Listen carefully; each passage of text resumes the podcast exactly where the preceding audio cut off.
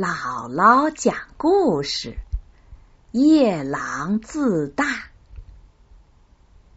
古代汉朝时候，在西南方有个名叫夜郎的小国家，它的国土很小，百姓也少，物产更是少得可怜。但是由于邻近地区，以夜郎这个国家最大，从来没有离开过国家的夜郎国国王，就以为自己统治的国家是全天下最大的国家。有一天，夜郎国国王和部下巡视国境，他指着前方问：“这里哪个国家最大呀？”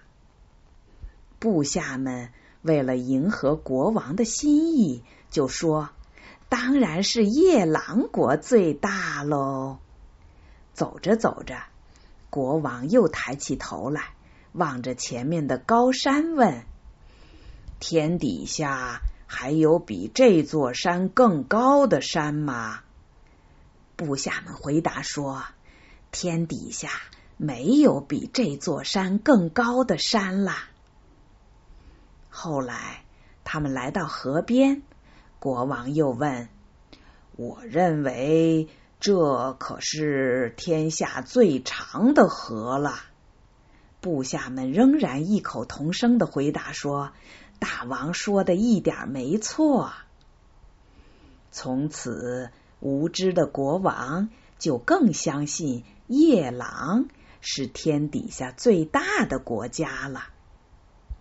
有一次，汉朝派使者来到夜郎，骄傲无知的国王因为不知道自己统治的国家只和汉朝一个县差不多大，竟然不知天高地厚的问使者：“汉朝和我的国家哪个大呀？”后来呀，人们。就用“夜郎自大”来形容那些孤陋寡闻、妄自尊大的人。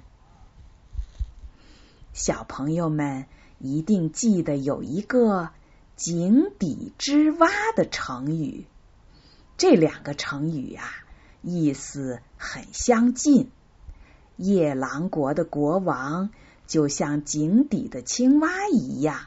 从来没见过外面的世界，没有比较，难怪他以为自己是最了不起的呢。